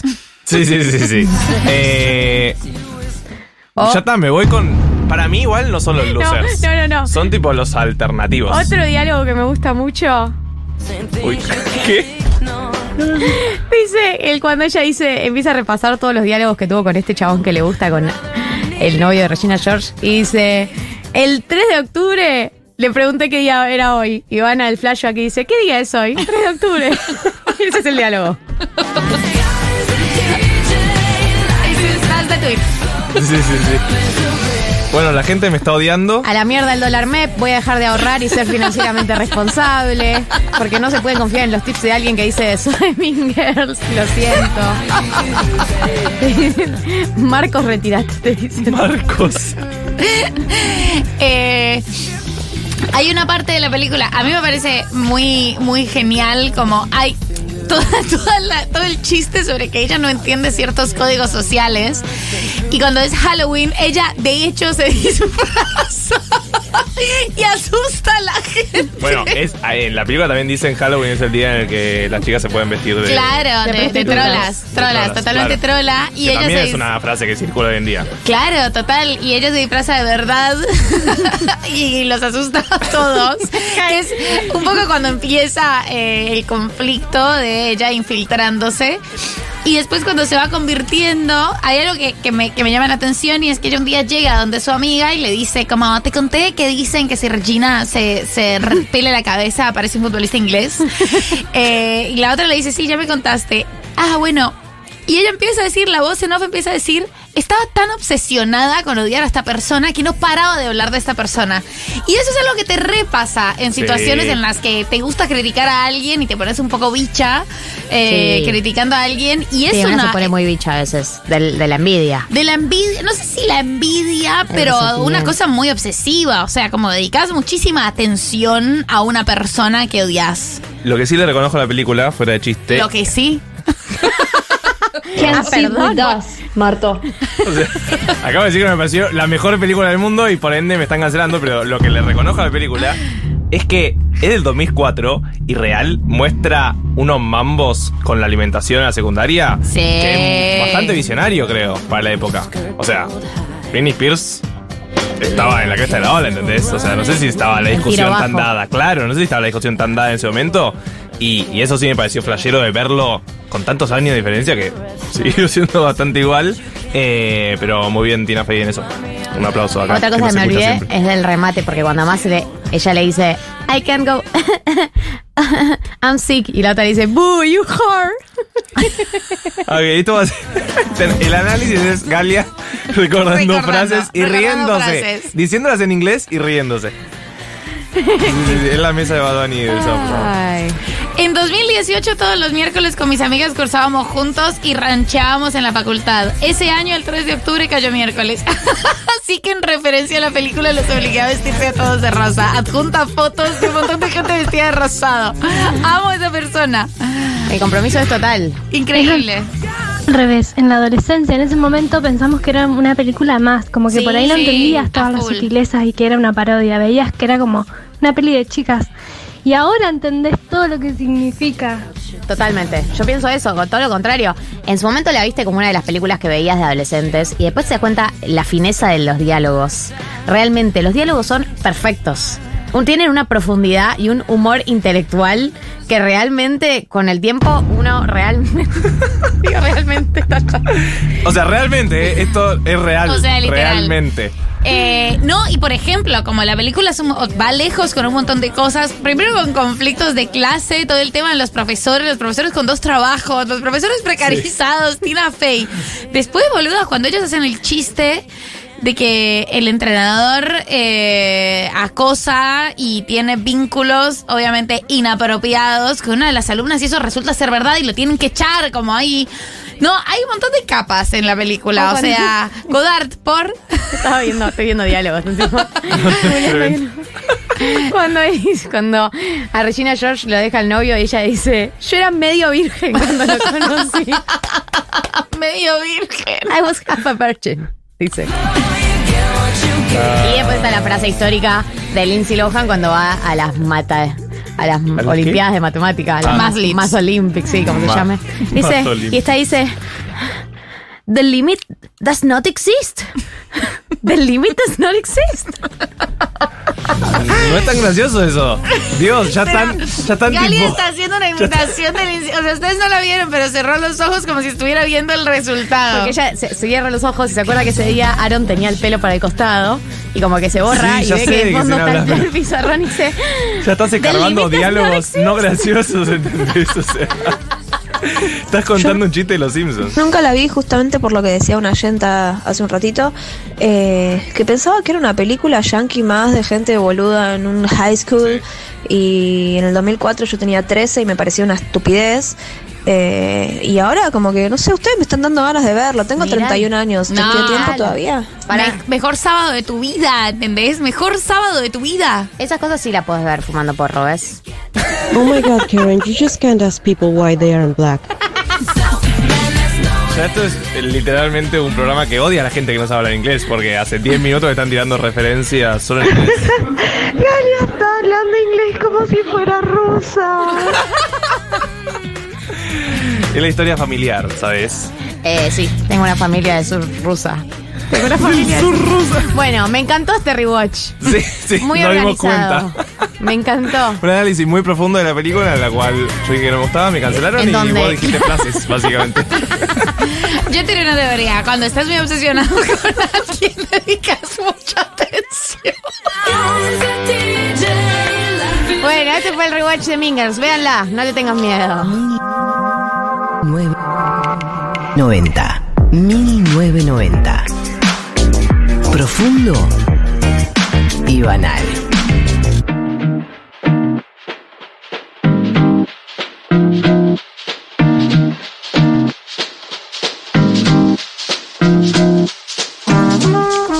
15.41 en la República Argentina. Vamos a entrar en la recta final de este programa, pero una entrevista que teníamos ganas de hacer, primero porque es una persona que me cae muy bien, segundo porque es un tema que ha estado en las redes sociales y que me parece que un programa que se autoproclama, un programa que habla de temas generacionales, no puede dejar de hablar de lo que es eh, la política de reducción de daños y lo que es eh, los cuidados dentro de eh, los consumos que ya sabemos que existen entre gente de nuestra edad, más grande, más chica y etcétera. El motivo por el que decidimos hacer esta nota es porque esta semana salió la noticia, medio noticia, se habló en redes, digo, nunca termina de estar institucionalizada esta información, pero sí salió eh, la Junta Nacional de Drogas de Uruguay, lo advirtió, acá en Argentina también hubo algunos avisos, de una supuesta pastilla, eh, no supuesta porque es real que está circulando, una pastilla que se llama EA, EA Sports, que tiene el logo del EA Sports, eh, que se habla de que está adulterada y que eh, no solo no, no tiene eh, éxtasis en principio, sino que se habló de la posibilidad, esto no, no es nada chequeado, pero digo porque para tam- también tocar el tema de que tuviera fentanilo.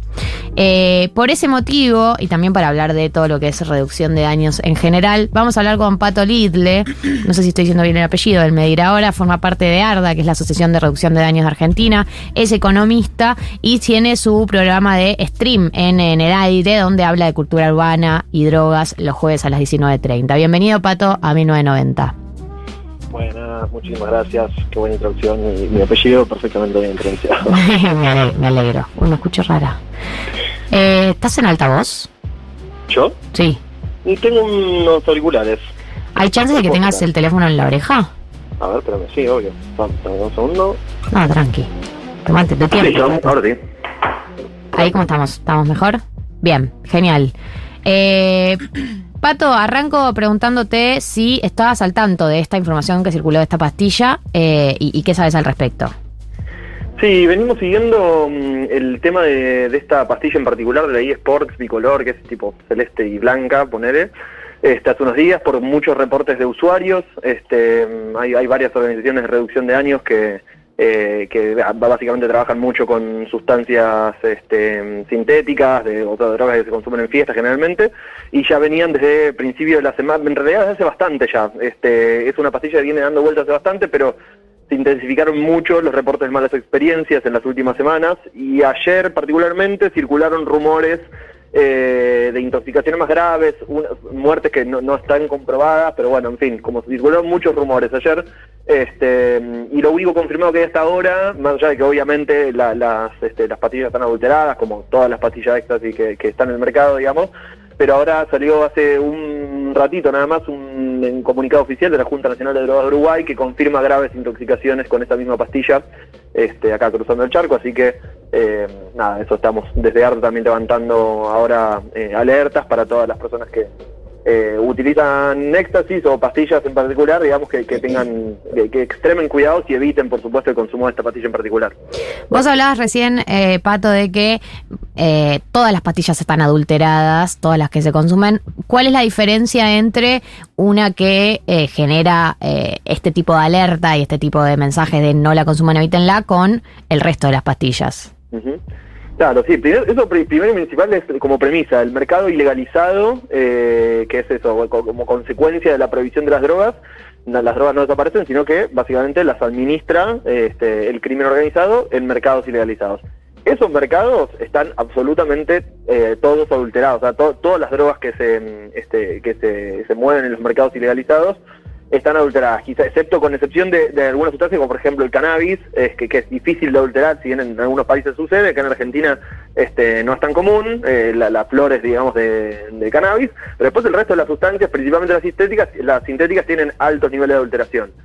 La diferencia entre una, entre una, entre una pastilla, para, para hablar concretamente de este tema, entre una que, mm, eh, digamos, que, que tiene más peligrosidad que otra es mm, segura, o sea, principalmente la, este, lo- los ingredientes con los que está compuesta, digamos, las sustancias con las que está compuesta la pastilla, con la que está comprimido. En, en la, la sustancia que uno, digamos, que los, los usuarios de éxtasis buscan es justamente éxtasis, que es una molécula que se llama MDMA, eh, que este, de eso, de la, la- comúnmente se comercializa el mercado legalizado en, pa- en pastillas eh, o en cristales. Eh, la verdad que no hay ninguna, mm, este, eh, digamos, ninguna posibilidad, ese es la- el, el gran problema hoy en día de las leyes en Argentina y la prohibición en todo el mundo en general, digamos, que no hay ninguna manera de comprobar qué, de qué, qué es lo que tiene la pastilla dentro, a menos que se haga un análisis de laboratorio. Entonces, este, la diferencia básicamente eh, entre una más peligrosa que otra está en que el usuario encuentre en, esas, en esa comprimida, en esa pastilla, la sustancia que busca o no. Si el usuario está informado respecto a los riesgos y daños que genera una sustancia, y está mucho más preparado y mucho más este, informado para tener un uso eh, mucho más seguro de una sustancia que si se manda algo es 100% random, que no tiene ni idea de cómo se hizo, de qué está compuesto. Entonces es un poco, perdón la respuesta larga, pero es un poco la bien. Este, entre una diferencia y otra. Te hago una pregunta. Sí, perdón. Eh, hay una de las páginas que, que, que sigo yo que, eh, bueno, utilizan muchas personas que consumen, digamos, que es Argenpils. Eh, que muchas veces no solo hay reseñas de usuarios, sino también que hace no tanto tiempo empezaron a hacer eh, algunos estudios sobre algunas de estas pastillas. ¿Cuán, no sé, cuán confiable es, si se puede apostar, si lo recomendarías? Mira, hay, primero una cosa principal eh, respecto a Argenpils. Argenpils, el, el original Argenpils es el foro de Argenpils, que creo es la, la página que la digo ahora para, para ya que vamos a tirar la data. Es eh, argenpils.org, es el foro original. Después hay una página de Instagram con muchísimos seguidores que se llama Argenpils, que no tiene nada que ver con el foro. Eh, y todas las, la- las organizaciones de reducción de daños con las que vengo hablando, ninguna conoce eh, el origen de los testeos que publica esa página de Instagram. Así que recomendaría tener con sumo cuidado con la información que comparte esa página. Eh, pero sí, el foro de Gempils, el foro de Gempils sí es una herramienta clave de reducción de daños que existe hace varios años. Este, uno de sus fundadores es eh, Tommy Pérez Ponici, un pibe que después armó PAF, que este es, una que es un, dispositivo de reducción de riesgos de daños en nocturnidad. Este, y eso es, Argempil ha sido durante muchos años una fuente este, de, información importantísima para personas que usamos drogas, donde eh, si bien obviamente puede haber este, alguna persona que haga una cuenta falsa y, ponga información eh, que no es detallada, la cantidad de usuarios que, mm, este, que comparten información ahí, muchos de esos incluso compartiendo resultados de reactivos colorimétricos como test de Este, y sí, sí, ha sido una, una fuente de información que durante muchos años este, sirvió como cierto paliativo ante la ausencia total de políticas públicas de reducción de daños. Pato, ¿cómo estás? Te saluda María del Mar Ramón. Eh, te quería consultar por algo que dijiste de, bueno, eh, por ahora no tenemos manera de, y que, que es algo que se sabe, que es uno de los problemas que estás mencionando, de que no hay manera de saber exactamente qué compone las pastillas eh, y las drogas sintéticas. Y recomendaste consumirlas en, en medio de, de esta alerta que hay, todas las pastillas eh, con cuidado. ¿Cuáles serían esas formas de cuidado que hay que tener a la hora del consumo de sustancias que sabemos igual que no podemos chequear 100% que tienen adentro? ¿Cuáles son como esos tips de cuidado? Bueno, depende mucho de la sustancia, pero siempre una, como regla general, eh, probar una, una parte pequeña, una porción pequeña de la sustancia, no sé si es una pastilla, por ejemplo, para empezar de, un- de a cuartos o de a mitades, principalmente si es una fuente este, que no es la usual, este, por ejemplo, no sé si se cambia de dealer o de tranza, si la se compra dentro de un evento, digamos, ahí es cuando hay que extremar precauciones porque mientras menos se pueda trazar el origen de la sustancia, más posibilidades, o sea, más, más riesgo se tiene eh, de la adulteración. Después, por ejemplo, eso, en- en- tanto en, en pastillas como en polvo, sea coca- cocaína o ketamina, siempre se recomienda ir eso, con de a dosis pequeñas al principio, esperar a sentir que el cuerpo, eh, digamos, esperar a sentir los efectos de la sustancia, y si son justamente los efectos que uno buscaba, los efectos que uno esperaba tener, ahí recién repetir la dosis, pero siempre espaciándolas, este, y eso, teniendo muchísimo cuidado, porque no, eso, hoy en día, estamos en un país donde arrancamos este año con 30 personas fallecidas por adulteración de cocaína, este, y no tipo, no, no cualquier tipo de persona, era un barrio pobre donde había, donde eso hoy en día tuvo cero consecuencias este, penales, judiciales en ninguna, en ninguna instancia, eso, eh, es un, estamos en un momento bastante este, complicado, complejo, digamos, de- para, la, para las políticas de drogas y para la salud de las personas que usan drogas. Este, así que sí, siempre extremar los cuidados, más cuando no se sabe el origen de la sustancia. Estamos hablando con eh, Pato Lidles, economista, forma parte de ARDA, la Asociación de Reducción de Daños de Argentina, sobre un poco la política de reducción de daños y algunos de los temas que estuvieron comentándose esta semana. Hola Pato, ¿cómo estás? Martín Slipsuk te saluda. Eh, recién hablabas de lo que pasó a principio de año en el país. ¿Hubo algún cambio con respecto a la política de reducción de daños de- del gobierno nacional, de alguna provincia? ¿Vi- ¿Ves algún avance en, en ese sentido?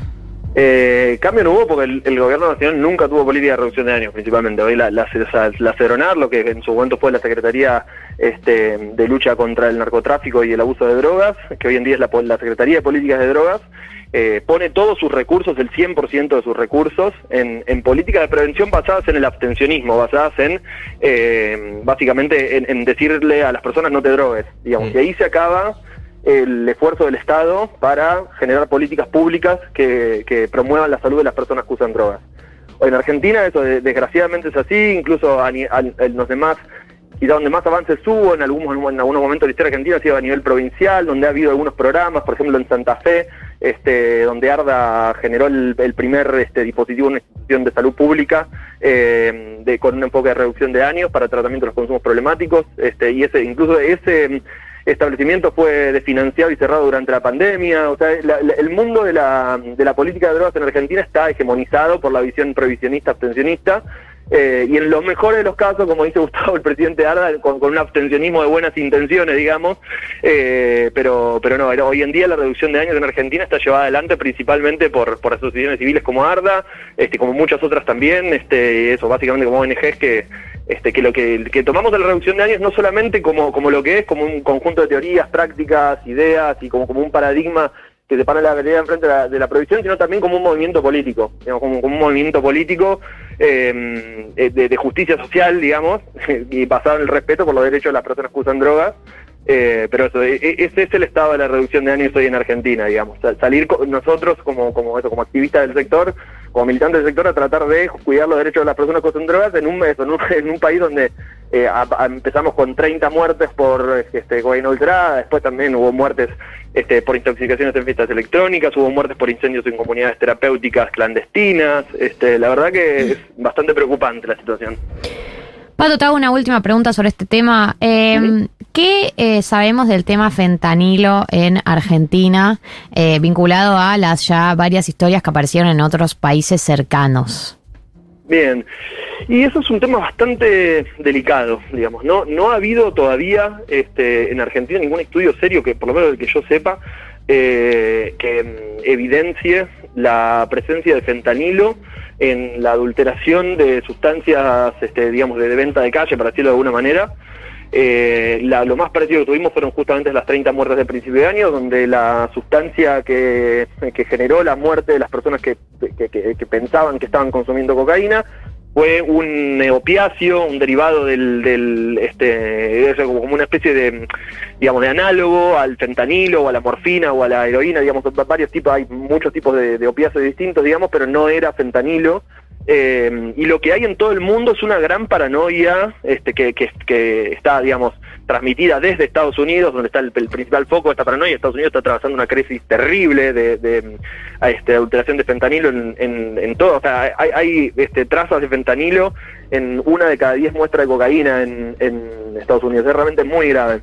Pero acá en América, en América Latina no ha sido todavía, este, excepto en lugares como Colombia quizás, pero acá en Argentina no ha habido todavía este, mucha, eso, no, no, no ha habido evidencia certera de, este, de adulteración con fentanilo. Bien, eh, Pato, muchas gracias por pasar por 1990. Si quieren escuchar más de él y escuchar más de mí, digamos, si no se cansaron de él ni de mí, pueden vernos juntos que vamos a estar este jueves, nada más y nada menos, jueves 17 de noviembre, vamos a estar a partir de las 18.30 en eh, la TIR. La dirección es, eh, en, la- en realidad es la Casa Patria Grande, pero es una convocatoria de la TIR. Carlos Pellegrini 1285, la entrada es gratuita.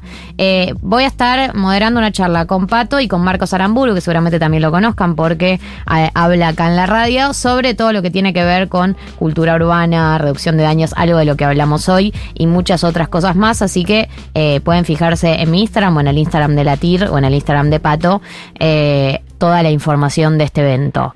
Gracias, Pato. Te veo el jueves. No, gracias a ustedes, Galia, Martín, María, un gustazo y nada, excelente por ustedes y por la radio que le den espacio a estos temas, este ayuda muchísimo, así que nada, muchísimas gracias, un saludo muy grande. Dale, te mandamos un saludo. Nos vemos el 17. Bueno, chiquis, hemos tenido un programa cargadito, cargadito. Ay, ay, ay, ay. Ay, ay, ay, ay, ay, ay, ay, ay. Lo importante es que ustedes, frente al caos que es el mundo, el caos que es el mundial, el caos que es chicas pesadas, el caos que es eh, el consumo, el caos que es la vida como tal, puedan preservar sus ahorros. ¿Ok? ¿De qué te reís? No, todo tiene relación con todo, estamos completamente de acuerdo. Tienen que preservar sus ahorros porque no saben lo que va a pasar mañana, si se va a caer la cripto de nuevo. Yo soy igual quiero que lo hablemos la próxima semana. Bueno, la próxima ¿Qué pasó semana. con las cripto? Porque aparte, hay una can... La historia, la verdad, yo siento que la cantidad de historias hollywoodenses que van a salir eh, De esta caída. de películas, de todo, mundo cripto, en 10 años va a estar lleno.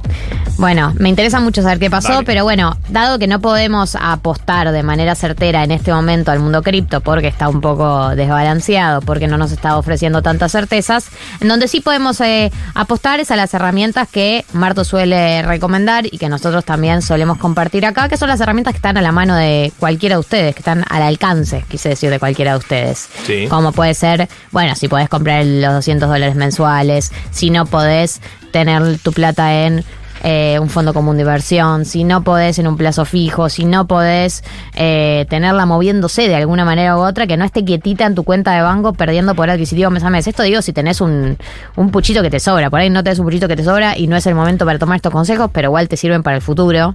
Eh, nosotros recomendamos Inverti Plus, es una página que literalmente usamos, yo ah, la uso activamente. Eh, no tengo muchísima plata, porque la verdad no tengo muchísimos ahorros, pero lo que, lo que tengo lo intento mover. Sí, yo también, eh, como siempre recomendamos y usamos Inverti Plus. Eh, y se vienen momentos complicados, aunque no tengan plata para ahorrar. Eh, la plata la gastan, así que pueden planificar sus gastos mensuales y tratar de ganarle un poco, aunque sea la inflación. Así es, invertiplus.com.ar es la página, eh, ahí pueden entrar, ahí pueden buscar las distintas herramientas y si no saben cómo usarlas, si no saben lo que es el dólar MEP, si no saben lo que es un CDR, si no saben lo que es las distintas opciones, van a eh, la playlist de Glosario Financiero de Marto. En general son cortitos, así que es algo accesible, es algo que se pueden escuchar en un viaje en Bondi. De hecho, varias van a poder escuchar en un viaje en Bondi. Y en sentido van a poder aprender, la verdad que es una herramienta, me parece indispensable para el mundo en el que vivimos, saber cómo hacer para no perder poder adquisitivo. Y le mandamos un beso y un agradecimiento a Kang Team, Claro que sí. que nos alimentó. Sí, Que nos alimentó. Muy ricamente. Se ha comido y se ha bebido. Se ha comido y se ha bebido agua. Agua. Eh, Está bien, se ha bebido. Pero la razón por la que estábamos tan lúdicos en este programa es porque habíamos comido. Sí. Y El humor. picante, El humor tenía que ver con eso. Y picante. El picante lo levanta. Eh, quiero agradecerle a Diego Vallejos, a Juli Piasek que volvió de la muerte. Estuvo muy enferma esta semana, como gran parte del país. Todo el país enfermo, ¿no? Ahí hay una influencia, hay una influencia, hay una influencia. Influencia del capitalismo. Influencia. De las grandes potencias. Eh, hay una influencia. Hay que agradecerle a Nico Woodman, a Pato, que también pasaron por acá, y agradecerles a ustedes dos, a Marto y a Mechis. Y a vos a todos los oyentes y las oyentas y les oyentes que la verdad que remandaron mensajes hoy y eso está re bueno siempre porque nos encanta leerlos, escucharlos. Y hoy se coge. Exacto, Bueno, ojalá. Vamos a ver. En el mejor de los casos. Eh, bueno, sábado que viene a las 16 horas A no 16 estamos acá. El sábado que viene a las 14 horas sí estamos acá. A las 16 no prendan porque ya a partir de esa hora hay música. Eh, antes estaba permitido pisar el pasto, pero ahora ya no. Eh, así que a las 14, sábado que viene, 1990, acá, firme junto al pueblo. Los esperamos, las esperamos, les esperamos. Galia Moldavsky, Martín Slipsuk, María del Mar Ramón.